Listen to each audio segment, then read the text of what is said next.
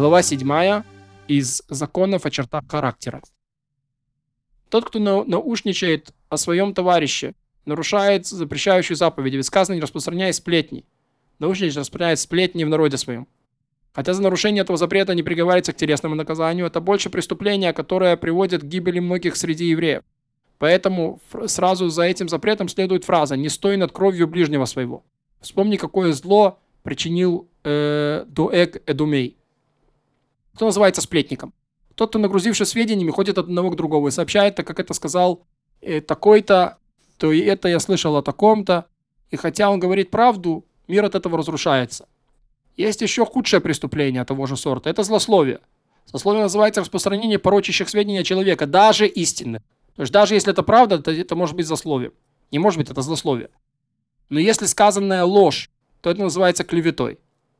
Но зло, зло, злословящим называется тот, кто сообщает, так и так поступил такой-то, и такие-то были у него родители, и это, и то, и это, я о нем слышал, и все вещи и позорищие. Об этом говорит Писание, уничтожит Господь всех э, льстивые уста, язык не ве, велеречивый. Сказали наши мудрецы, за три преступления спрашивается с человека в этом мире, нет ему доли в грядущем мире. За поклонство, прелюбодействие, убийство, а за злоязычие, как за все эти преступления вместе. Еще сказал мудрецы, каждый, кто засловит, как будто бы отрицает основы Торы. Как сказано, тех, кто говорят, э, которые говорят, победим языком своими, уста нам служат, как нам господин. Кто нам господин? И еще сказали мудрецы, что засловие убивает троих, рассказчика, слушателя и того, о ком говорят и слушателя больше, чем рассказчик. Есть вещи, которые называют пылью злословия. Например, кто бы сказал о таком-то, что он станет таким-то сейчас? И, или давайте не говорить о таком-то, я не хочу рассказывать о нем все, то, что мне известно. И так далее. Если рассказывает нечто хорошее человека в присутствии ненавидящих его, это тоже пыль злословия. Так как приводит к тому, что начинают рассказывать нечто порочащее. И об этом сказал Шлумо, восхваляющий ближнего, громким голосом встанет утром и увидит, что сказал проклятие. То есть, желая добра, причинил человеку зло. Тот, кто злословит в шутку или от нечего делать, э, даже не испытывая ненависти к объекту злословия, о нем говорит Шломо, старательно мечет искры, стрелы и смерть, и скажет «только балуюсь». Тоже можно сказать о злословии украдкой, когда говорящий принимает наивный вид, будто не знал, что слова его злословия – а когда его обличают, говорит, а я не знал, что, эти, что это сделал такой-то, или не знал что-то злословие. Нет разницы, злословит ли в присутствии человека или в его отсутствии. Любая вещь, которая, будучи вознесенной публично, может причинить вред человеку или его имуществу, или даже просто неудобство или страх, тоже называется злословием. Если же это уже было рассказано в присутствии трех человек, то считается, что сведения эти стали известны всем. И если один из троих расскажет это еще раз, то это не злословие при условии, что не намеревался распространить слух и открыть еще больше. Все они злоязычные, и с ними нельзя жить в одном э, э, селении, и тем более находиться рядом и слушать их речи. И наши праотцы в пустыне были осуждены на 40-летнее скитание именно за злоязычие.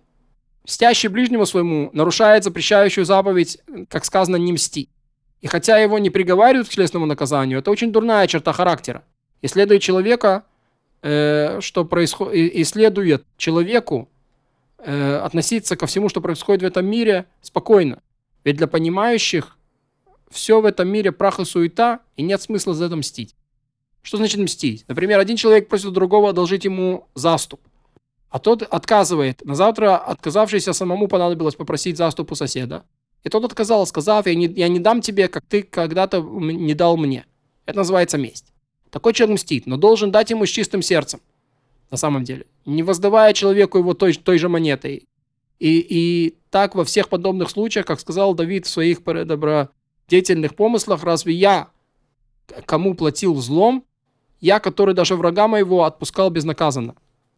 И каждый, кто затаил обиду на Израиль, на кого-то Израиля, нарушает запрещающую заповедь, как сказано, не мсти и не храни злобы на сынов Израиля, на сынов народа твоего. Например, Рувен попросил Шимона дать, сдать ему в наем жилье или одолжить быка.